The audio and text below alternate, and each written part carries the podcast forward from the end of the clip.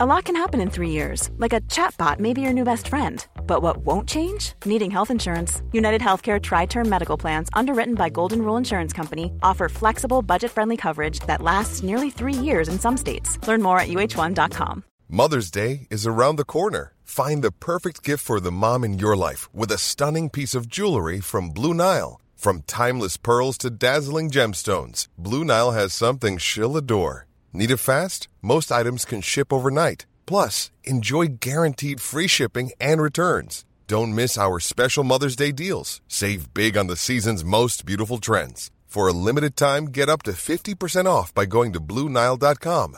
That's Bluenile.com.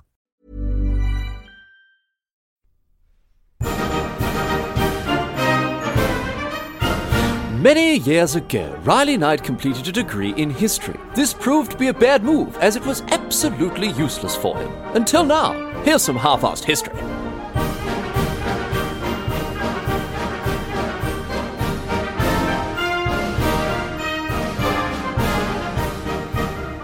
What's going on, mate? Great to have you along for some more half-assed history. This week on the agenda, going to be having a chat about the Carthaginian general Hannibal Barca. Now, no doubt you've heard of this uh, incredible bloke and his incredible mission to cross the Alps in uh, in 218 BCE during the Second Punic War.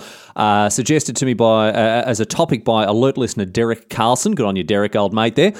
But um, after doing a fair bit of reading about Hannibal, I decided to sort of expand things beyond uh, just the crossing of the Alps. Very interesting to do more research about what the deal was with the whole situation, not just with crossing the Alps, but, but, but with Hannibal more generally. So. Uh, what we're going to do is this is going to be two parter. We're going to have a chat about the crossing of the Alps and, and the beginning of the Second Punic War uh, in this episode. Next week, we'll come back, of course, for the follow up what actually happened after the Alps and, and, and the conclusion of the Second Punic War and, and uh, his life after that because uh, there's a lot going on with Hannibal. In, in military circles, he's uh, you know uh, this legendary figure. He's up there with Alexander the Great, Napoleon, all the other people like that. And once you start to see what this bloke got up to, uh, you really start to understand why. So, you know, as I say, today we're talking about the this bloke traipsing across, across the Alps with tens of thousands of soldiers, and of course, most famously, with 37 or 38 elephants as well. And next week we'll have a chat about what happened after he arrived, including uh, including the enormously famous, famous Battle of Cannae, which is uh, still referred to and learned from by uh, the best military minds today. So, very, very important there. Anyway.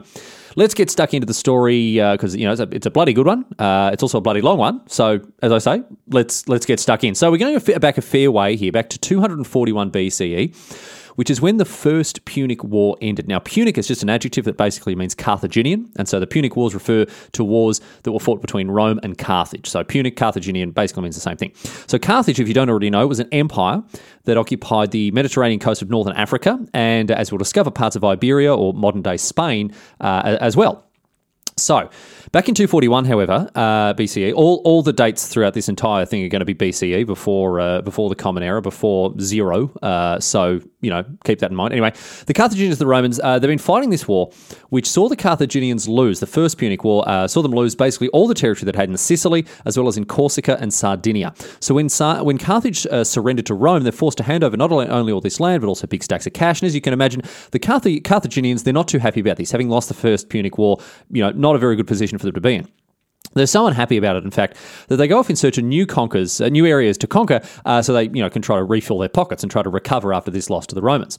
Now, at this stage, Carthage is sort of without going too deep on the whole thing. It's governed by two competing parties. There's the War Party and the Peace Party. Now, a bloke named Hamilcar Barca, who was a big cheese in the War Party and had been a general in the First Punic War, he absolutely bloody hated the Romans. He hated the Romans. I'll tell you that much. But he sets his sights on the south coast of Iberia, again, modern day Spain. And so in 238, he sets off to uh, to go and conquer it in, in the name of Carthage. Uh, three years after the First Punic War was finished up. Now, remember, of course, with uh, because we're talking in BCE dates, uh, we're counting backwards in years. So 238 BCE is actually after 241 BCE, not not before it. It actually they go in reverse. So it must have been very confusing for people making calendars back then. Wonder you know what they were thinking when it was going to reach zero. But in any case. Um, Hamilcar, he conquers the Pants off various tribes and natives in Iberia, well and truly cementing the Carthaginian Empire's dominance in this region. Uh, very, very good for Carthage for two reasons. Firstly, fills their pockets, as which is exactly what they want to do with riches. Brilliant, you know, they're fa- fantastic, sending all this wealth back home to Carthage. Um, but the second reason is that gives them a much greater influence in the Mediterranean and gives them another base of operations for fighting against the Romans. Now, Carthage was based sort of in, loosely in modern day Tunisia, although its its territory expanded out, you know, quite a way uh, uh, beyond that. So this is another base of operations for them uh, on the south coast of what is today Spain, the Iberian Peninsula, as it you know as it's known. So very very good position here for the for the Carthaginians after having gone and cracked some skulls uh, in Iberia. Unfortunately, however, unfortunately for poor old Hamilcar, after eight years of conquering and fighting in Iberia, he actually drowns. He dies. He drowns uh, while he's fighting a battle against one of these Iberian tribes in 228. Now, his son-in-law, a bloke named Hasdrubal the Handsome, uh, takes over as the big knob of the Carthaginian effort in Iberia. Uh, but he has to, I have to say, he, he takes his foot off the conquering pedal to try his hand at a bit of diplomacy here. We've got Hamilcar who's been going around hammer and tongs, you know, as I say, feeding him the left and the right. But Hasdrubal, he pulls back a little bit and he's going, no, look, you know, I'm going to I'm to try, I'm going to try a different victory condition in Civ Six. Here, I'm going to go for I'm going to go for the diplomatic victory. He's a bit of a he's a bit of a wheeler and a dealer. Uh, no surprise, considering he's known as the handsome, and he does a good job of consolidating Carthaginian control relatively peacefully. But now there's one important col- a Grecian colony on the uh, on the coast there that I want to talk about a little bit. It's holding out Asterix like against the Carthaginians. Uh, it's a place called Saguntum, uh, and it was a Roman protectorate, a Grecian colony, uh, a colony, sorry, under Roman protection. Now remember because it'll be important pretty soon. Remember this name. Remember this little, this little uh, colony there. Anyway. Old mate uh, Hasdrubal the Handsome, he ends up getting assassinated in 221. He's apparently just too handsome for this world, and so he bites the dust. Now, who is there to take his place? Finally, at long last, it is the hero of our tale. It is Hannibal Barca himself, the, the son of Hamilcar Barca. So we've got Hamilcar, and then his son in law Hasdrubal, and now Hannibal is large and in charge. So, some quick stats on Hannibal. He was born in modern day Tunisia, as I say, down there in Carthage, in uh, 247 BCE. His dad made him swear an oath that he would never be a friend to Rome before apparently taking him off to war with him when he was just nine years old. So this bloke, this little kid, has been around. Now he marries a bird named uh, Imilce. And uh, might or might not have had a son. We're not 100% sure about this. But as I say, large and in, in charge in 221 in his late 20s. The first thing he does he, uh, he goes to consolidate his military power in Iberia, quelling rebellions and gearing up to follow in his father's footsteps of conquest. He uh, attacked rebelling tribes as you know, ruthlessly as anything, putting them right out of the ground, uh, which caused a lot of other tribes to surrender to him out of fear. Uh, Hannibal then gave a bunch of the tributes that he'd received in fighting these tribes to the soldiers with whom he'd been campaigning, which made him very, very popular indeed with his troops. Now, Hannibal, we're going to talk about this throughout these episodes here. He was a pretty bloody good bloke. He's a very, you know, a very, very smart bloke, very, very clever. And obviously, a lot of the stuff that he did was based on, you know, the sort of the tactical advantage that you get for whether it was on the battlefield or socially with people or as a leader politically, whatever else. But he was just genuinely, he genuinely seemed to be a pretty good bloke. And so he's gone around, given all of these soldiers his gold and silver that they've pillaged from these uh, these tribes people that, they, that they've conquered. And as a result, He's got these people really well and truly behind him at his back. He's got some very, very loyal soldiers already. So he continues to conquer Iberia, capturing about two thirds or three quarters of modern Spain, with the exception of, once again, Saguntum, which still holds out against Carthage. He leaves Saguntum alone for now. He's got another plan on the boil here. Hannibal is dead set on attacking Rome. He's inherited his dad's absolute red hot hatred of the Romans. He's going to live up to that, that oath that he made, and he is keen as all get out to start feeding them the left and the right as well. So he wants to get over to the the uh, the uh, Italian peninsula, excuse me. He wants to get over to uh, to modern day Italy, to where Rome is based, and start to uh, to crack some skulls there. So he starts to formulate a plan as to how he's going to do this, and he defies all expectations in preparing to inv- by what he's going to do is invade Rome via land. This this might not sound as crazy, you know, when, when you sort of say it like that, it doesn't sound that ridiculous, but just just have a think about it for a second. Imagine the Italian peninsula. It's the big boot-shaped thing, and on, on the top of it, up the up the north end there, it's protected by the European Alps.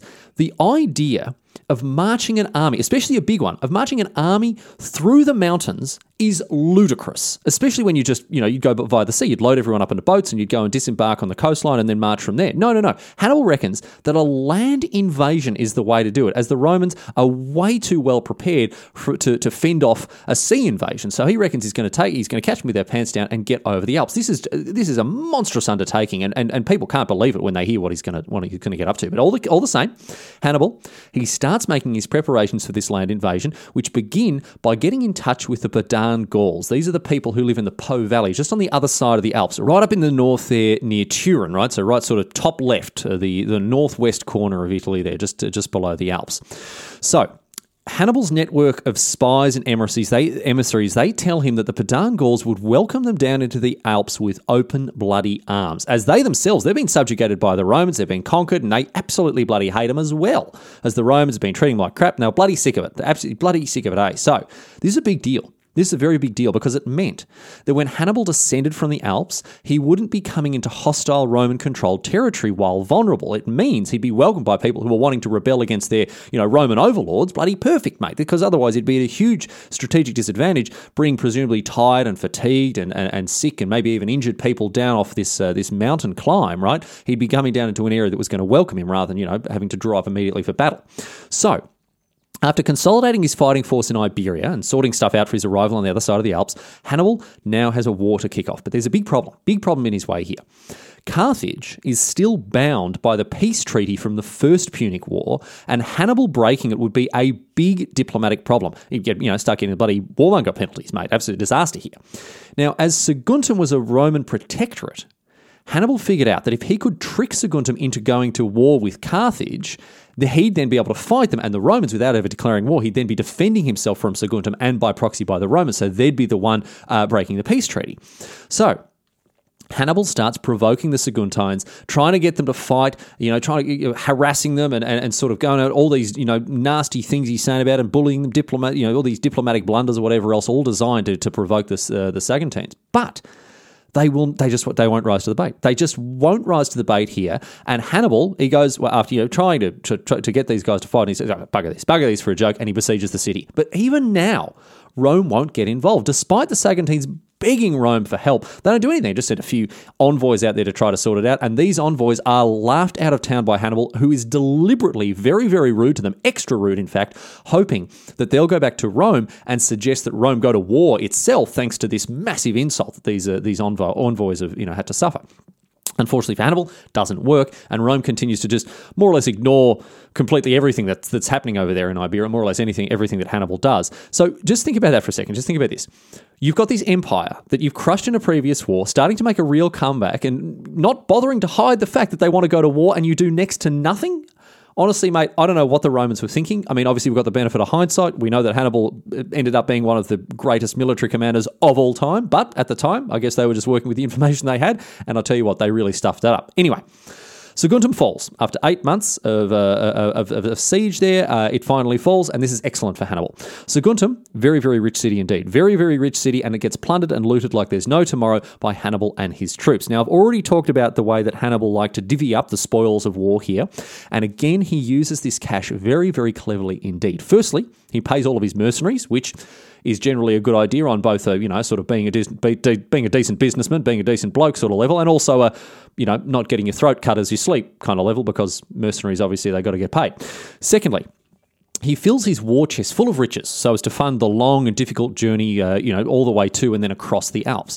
Thirdly, he makes it rain on his soldiers. They are loving life after getting these bloody huge big bonuses once again from this general that they already love. But finally, and, and probably the most cleverly here, right? The rest of the cash, including all of the money that he made from, from capturing everyone in, in Saguntum and selling them as slaves, all of this all this money here, right?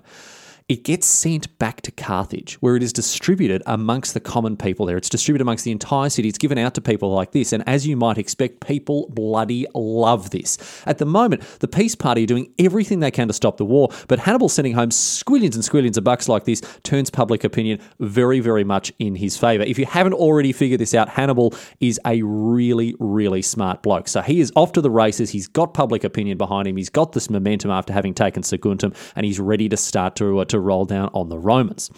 Anyway, he has he's got a winter ahead of him, however, so he has to chill out during the winter after the siege. He sends his troops off for, for a bit of R and R. Now, interesting, Lord, what he does is he sends all of his Iberian troops to Africa while keeping all of his African troops in Iberia, so as to minimise the amount of desertions. People going, "Oh, bugger this! I'll just go home and stay there," whatever else like that. So he, he, he tries to keep the army as, as uh, you know as as high in numbers as possible. In any case, once winter ends, he musters his armies once again and he sets off, leaving his brother, who is confusingly also named Hasdrubal, like Hasdrubal the handsome, this guy, I guess, Hasdrubal the the normal looking, I assume, um, in charge of Carthaginian Iberia, based in, of course, the city of New Carthage, which actually still still there today. Cartagena in Spain is is sort of what what New Carthage ended up becoming. Anyway, Hannibal, he takes with him 90,000 infantry, 12,000 cavalry, and of course, just under 40 elephants. So this is a huge, huge army. But let's pause here for just to, just to talk about war elephants, because very, very interesting animals they are. Very interesting indeed. Absolutely fascinating to learn about what these animals were used for back in the day. Obviously, war elephants very popular in India, being used as early as the 6th century BCE, but probably even earlier than that. Uh, and they're used here and there in China as well, as early as around 500 BCE, and as, as late actually as the 10th century CE. So that's, you know, well, well after, you know, a millennia after what we're talking about here. And uh, old man Alexander the Great, uh, he saw Indians using elephants and thinks to himself, well, bloody good idea that. You know, he gets over, himself, over to India, sees these great big beasts, he goes, I'll take some of them back with me, I reckon. And this helped to spread the military technology of war elements, uh, elephants further west, bring them over over from India, especially to you know to fight campaigns there. The first time they were ever used in Europe was in 318 BCE by one of Alexander's generals, Polyperchon, during the wars that follow Alexander's death, the uh, the wars of the Diadochi, Diadochi, I've forgotten how to pronounce it. Di- the, the wars of all of Alexander's generals as they tried to figure out who was going to, you know, look after his empire after he died. Anyway, um, but here we are, right? Now, 100 years later, in 218 BC, 100 years after they were first used by Polyperchon, and uh, Hannibal has got either 37 or 38 of these elephants with him as he heads across the Alps. And they were very, very powerful things to have on your side when fighting back then, obviously. Uh, and the Carthaginians, they would put them to good use in, in, in the battles that they fought. Generally, they were used as, as the heaviest of heavy cavalry. They were whacked right in the center, a big line of troops before charging headfirst at the enemy. Now, traditional anti cavalry stuff like spikes and spears and whatever else. It didn't do much to stop a rampaging elephant, and so they were very, very effective indeed at breaking up otherwise organized cl- clusters of infantry. Not only this, they terrified horses. Horses just terrified of elephants who would usually panic and run away as soon as they saw them. But never mind terrifying horses. Imagine how it was for soldiers who had never seen an elephant before to have one running at you at 30 kilometers an hour, tusks swinging about, trampling everything in its path. You'd be absolutely crapping your dacks, mate. It'd, it'd be like seeing a, a dragon or a demon or something like that coming at you, some some beast, some mythical beast that you you know you've heard of but never seen in real life, all of a sudden charging you, attacking you, whatever else like that. It'd be terrifying. Anyway, elephants were very very effective in many cases, but people very quickly actually learned how to fight against them. Alexander the Great he organised his troops in looser formations where they could dodge charging elephants and then attack their legs and undersides with spears. Um, Roman infantry eventually learned to try to cut off their trunks, which would then immediately panic poor old elephant and, and, and cause them to flee. And uh, but probably probably the most famous way that people tried to counter the use of war elephants was by using the war pig, uh, covering a pig in oil, setting it on fire, and directing it towards uh, oncoming elephants. Now, apparently, I've never personally, I haven't tested this, but apparently, elephants are terrified of pigs, and so they would turn and run when they heard these pigs squealing. And this was obviously a very effective way to counter the use of elephants because uh, as soon as the elephants turn around, uh, turn around and ran ran away. Obviously, you weren't getting attacked by an elephant anymore, but it also meant that your enemies would now be the ones having to deal with a terrified, rampaging, monstrous beast. So it's sort of you know it was it, it, it did worked out very well in in your case if you could get get an elephant to panic and turn around. Anyway. If you thought the only way to get a more defined jawline with natural looking results was through surgery, think again. Juvederm Volux XC is a non surgical injectable gel filler that improves moderate to severe loss of jawline definition and can help you achieve natural looking results with little downtime. Even better, this improved definition lasts up to one year with optimal treatment. No maintenance required. Improve jawline definition for a smooth, sculpted look with Juvederm Volux XC. For important safety information and to find a licensed specialist, visit juvederm.com. That's J U V E D E R M.com. Not for people with severe allergic reactions, allergies to lidocaine, or the proteins used in Juvederm. Common side effects include injection site redness, swelling, pain, tenderness, firmness, lumps, bumps, bruising, discoloration, or itching. There's a risk of unintentional injection into a blood vessel, which can cause vision abnormalities, blindness, stroke, temporary scabs, or scarring. Talk to a licensed specialist to find out if it's right for you. Point is, war elephants are basically enormous, big, scary tanks back then, and Hannibal hoped to put them to good use against the Romans on the other side of the Alps. However, he's got to get there first. He's got to fight his way through more hostile Iber- uh, Iberian tribes, not only the Alps, but just, just to the Pyrenees, right? The border with modern day France. And, and it cost Hannibal a huge number of men. He hadn't conquered, uh, you know, every inch of modern day Spain. He hadn't got his way all the way up to the Pyrenees, and he has to fight for a fair few months to get, he, get his way to, uh, to this mountain range. Uh, by the time he's reached the Pyrenees and ready to cross them, he's only taking about 50,000 men and 9,000 cavalry with him. Now, I've talked about the numbers already a little bit, but I, I want to sort of quickly note that these are estimates, and even then, they're not. There's not a lot of agreement amongst historians, both now and also way back then, as to how big these armies actually were. These numbers might be way off, but they're the closest thing we've got to a best guess, so we'll just stick with them here.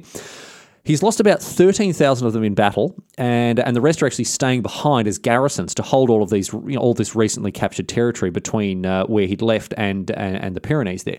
In any case, he crosses the Pyrenees without too much of an issue which is a, a, refreshing change for the Carthaginian army after all the fighting that to do to get there.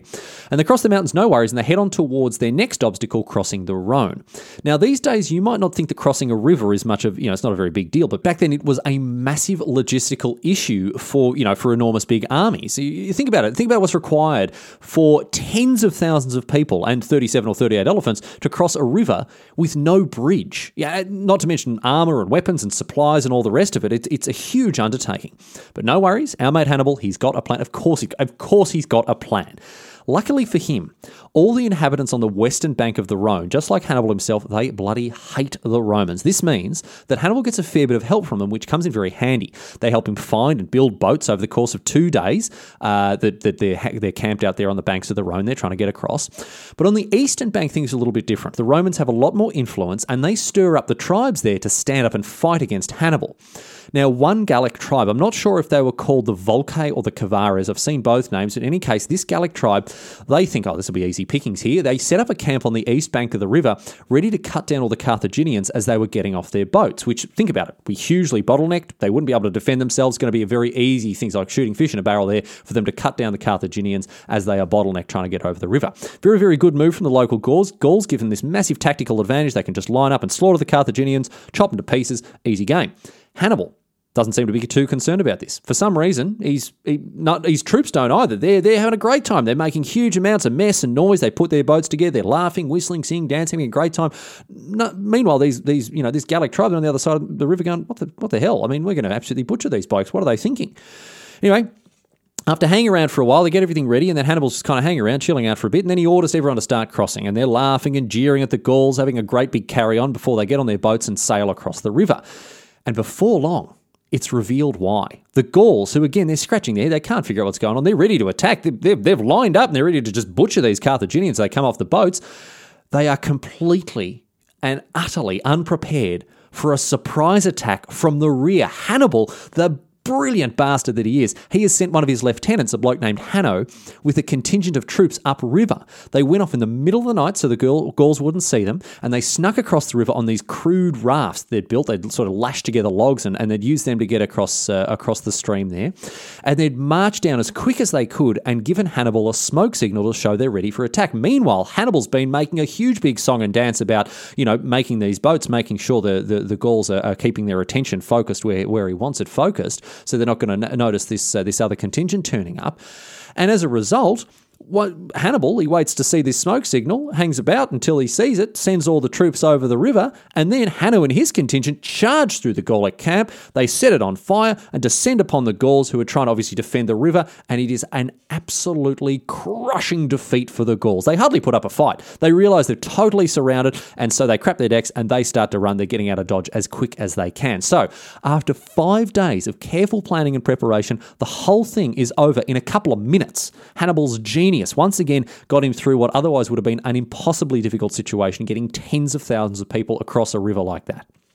Anyway, with the Rhone behind him, Hannibal's way to the Alps is nice and clear. He just has to get there quick smart before winter comes because he knows that if he delays too long, he'll be descending the Alps into a freshly raised Roman army. So he charges on with his enormous, uh, you know, huge big contingent that he's got, huge big enormous army. And uh, with a few small adventures on the way, he manages to arrive at the foothills of the mountain in modern day southeast France, not too late in the autumn, ready to get stuck in to these bloody Alps, mate.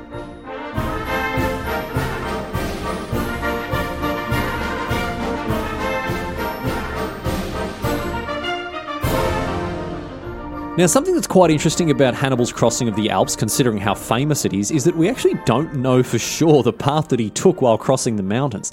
Uh, historians and geographers have attempted to figure out based on the information that we have, but, it, but it's still quite unclear. There are five different mountain passes that Hannibal could have used, all within spitting distance of, of the modern day border between France and Italy.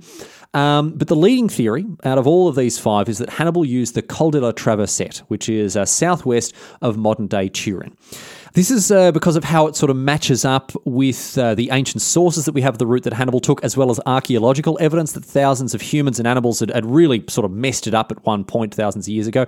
And apparently, I was reading they've even been able to detect bacteria and, and, and other stuff in the soil that would have been in the guts of the horses. So you can tell a lot of research has gone into answering this question. And, and, and our best guess at the moment is the Col de la Traversette, although it could have been you know one of the other five. Anyway, in any case. Regardless of which route Hannibal took, he has a fair bit of difficulty actually following it. One of the first mountain passes he needs to get through is guarded by a tribe called the Allobroges, who have a fortification that is stopping people from getting through.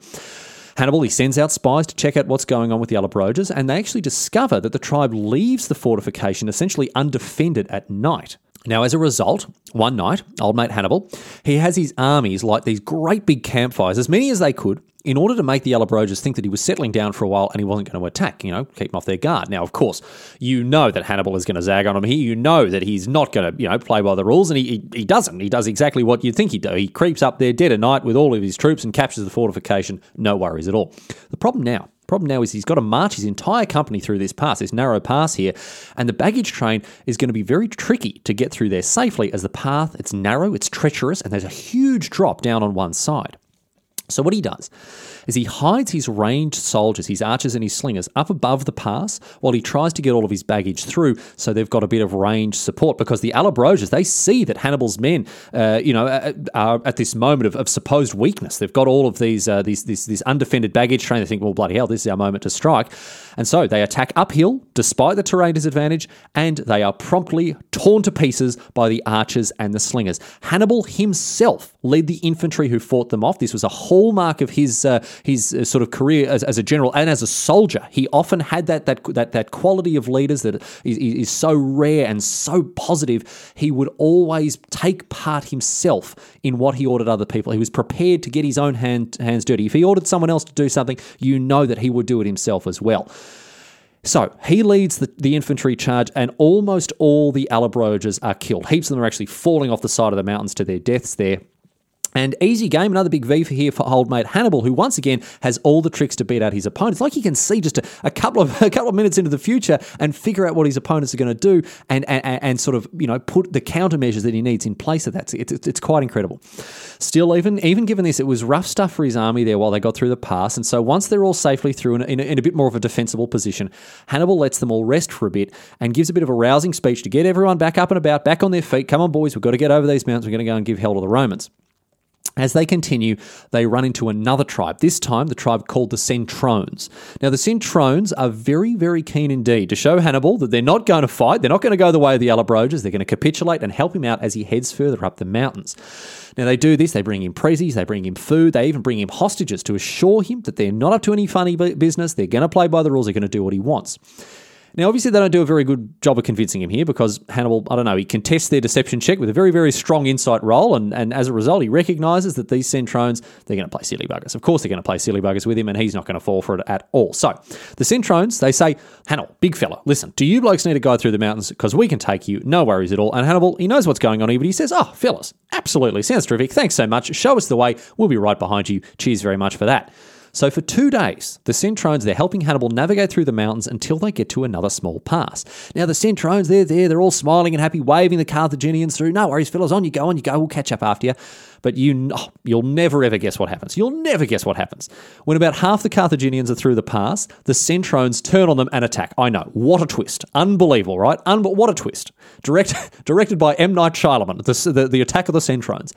Anyway, their thinking was to cut the Carthaginian army in half and thereby weaken it. They prepared boulders to roll down the Carthaginians as well, and rocks to they could chuck at them. So when uh, you know when it's go time, they start letting all these boulders roll down. They, are falling down all the people, the poor Carthaginians stuck in the pass there, and they're chucking rocks, having a great time. The Centrones, you know, they think they they think they they've got it in the bag here. The problem is for the Centrones at least is that Hannibal he expected this. He expected chicanery from these, uh, these bloody Centrones, and so he left a stack of his best troops in the rear guard. Once the Centrones run out of rocks to throw down, therefore, they're kind of stuck. They are stuck on the high ground of this mountain pass, and they've got no way down. They're in this, uh, as I say, narrow sort of pass here. Hannibal and half of his army are out front, and these elite hoplites out the back. And the rear guard, they just wait. They're just sitting there. They know not to attack the Centrones in the pass. They know they've got the higher ground. They're, they're stuck there, but they're not going anywhere. They're not going to attack them. And so they just have to they just have to wait. And surely after after long enough, the Centrones they have to try to descend, have to try to escape, and they just get picked off. Easy, easy as anything by the hoplites who are waiting there to pick them off there like that. And that is the end of the Centrones. Unfortunately, they were defeated very convincingly, thanks again to Hannibal being a step ahead of everyone else. But I have to say, all these ordeals have really taken a toll on his troops. The worst thing for all these soldiers is just simply the climate. You know, they're having to battle through the mountains and the hostile tribes and whatever else. But more than anything else, it's just it's so bloody cold. It is. It's it's now around October and it's getting very bloody chilly up there in the mountains. And uh, remember, all of the have a think about very quickly where all of these troops are from. They're all they're all either Iberian or African. They've never experienced cold like this in their entire lives. They are hating it. They've never come, you know, never come close to having to deal with, with, with temperatures like this. So morale is pretty low. They've been on the go for about five months without stopping. People are kind of sneakily deserting every day, and a lot of the animals that they brought with them have died as well. Very, very, yeah, very rough stuff here. They're in they're in dire straits. So Hannibal, after having dealt with the Centrones like this, marched on a little bit further up the mountain. He realizes he needs to do something. He realizes he's got to get everyone together because it's time here for another rousing speech. Get them together, get the boys, you know, gather gather the boys around because I'm gonna I'm gonna get a big speech into into them and, and, and that'll fix things up. So he stands up and he says to everyone, look, doing a bloody great job. Great job, all that. Big fan of your work. Just a little bit further now, we'll be able to get through these bloody mountains. I know it sucks, but look, look there. See, just down there, that, mate, that down there, that is Roman territory. That is bloody Roman territory, mate. We are nearly there. A few more days, and we'll be down with those. Um, who are they again? I've actually forgotten their names. The people, the people we went and organised stuff with, so they'd be waiting for us. Begins with a begins with a P. Who was it? Oh, Padan. The Padan Gauls. That's it. That's it. Yeah, they'll be waiting for us, fellas, and then we can go and crack some Roman skulls. What do you reckon? Big cheers everywhere. Hannibal, bloody legend. Get around him. What a bloke. Bloody love this Hannibal fella. Can't get enough of him. It is still debated as to whether he could actually see down to the Roman controlled Po Valley at this stage, but no worries. The speech did the trick and people are back on their feet. By the way, that is a direct transcript of his speech. Obviously, so moving that they wrote it down verbatim and, and we've had it ever since. Anyway. He did point down the, to the to what was apparently the Po Valley, and this did stir people up to get them, you know, get them back on their feet and ready to go down. Unfortunately, the trials and tribulations aren't over yet. Anyone who routinely climbs mountains will know that coming down off a mountain can be more of a pain in the ass than actually climbing one. It's cold and it's miserable, and there's snow freezing them all half to death each night, and the paths are steep and incredibly dangerous. And more than a few people plunge to their deaths over the side of these mountain paths, and, and a stack of pack animals too. But the biggest disaster by far comes when they reach a part of the path that has been completely blocked by a landslide. Completely blocked up it is. Hannibal, he's determined though, he's going to try to march the army around the blockage, but after searching and scouting and, and, and marching and looking, he cannot find a way for them to get through. He sets up camp, therefore, and uh, you know where the path is blocked, and, and he, has a, he has a quick think about how he's uh, how he's going to solve this problem. Now, according to the contemporary historian Livy, this is how he did it he set huge, enormous big fires around the base of all the rocks that were blocking the path, and, and he started to heat them up real nice. They're chucking all this fuel on the fire, they're blowing on it, getting everything they can to try to get these flames as hot as possible. Then he gathered together all of the vinegar, or perhaps the wine. We're not 100% sure, but uh, he, he, gathered together a big, big stack of liquid, probably either vinegar or wine, that his troops had. And in one big go, he got everyone to chuck it on these hot rocks just like that in one go.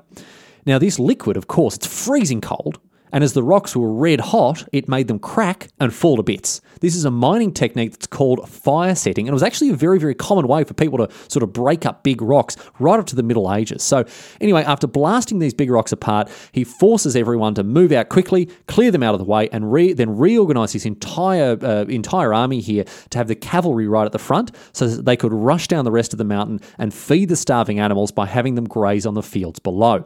The rest of the troops followed, and so finally finally, at long last, after 15 days of these harrowing alpine conditions and challenges with the terrain and the locals and the rockfalls and whatever else, Hannibal and his troops finally arrived on the Italian peninsula and they cannot believe their luck. They're so relieved to be back on, you know, out of these mountains, back a, bit of a rest in front of them like that, and their, their spirits are very, very high once they're off the mountain.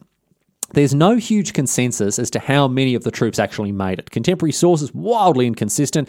The number put anywhere between 20,000 and 100,000 troops remaining, so very difficult to tell exactly how many people made it across, but that's not the important thing.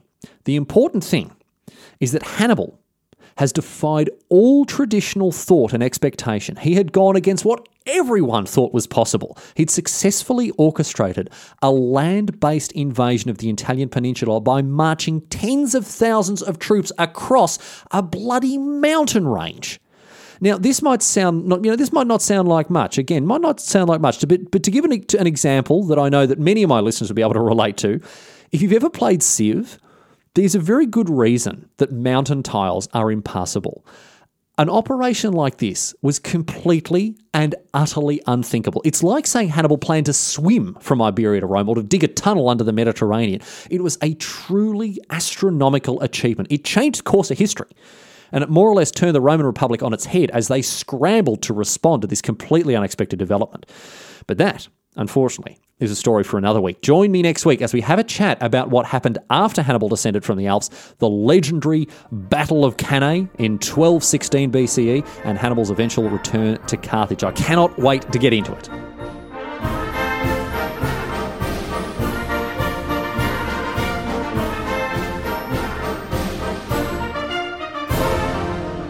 But that's it. That's all she wrote today, sports fans. That is the story of Hannibal Barca and his crossing of the Alps. And as I say, next week we'll get stuck into what happened once he finally got down the other side of the mountains and his adventures there, including, of course, the famous Battle of Cannae, which uh, you may have heard of before. Very, very famous battle indeed. Still looked on today by military uh, military tacticians and military academies and whatever else as an example of, uh, of one of the most stunning victories uh, in history. Spoiler alert there. So please do join us next week for more uh, more of the story of Hannibal Barca. Anyway, until then, uh, if you want to get in touch with the show, halfarsedhistory.net, there's a contact form there. Still sending out stickers. They're on their way to many listeners right now as we speak. So thanks so much for all the messages and uh, and requests I'm getting from people. And uh, if you wouldn't mind doing me a bit of a favour, please just tell your friends about the show. Tell, tell your friends about Half-Arsed History. It's been really uh, really flattering to see how many people are picking up and listening to the uh, listening to the podcast. And uh, I'd really like to keep the momentum going. So if you wouldn't mind, you know, sharing with your friends how this mediocre podcast is available for for download across your favourite podcast medium, expect, except Spotify. Still can't figure out how to get it on Spotify. Uh, please do. I'd really appreciate it. Anyway, that's that for this week. As usual, leaving you with a question posed on uh, Reddit here.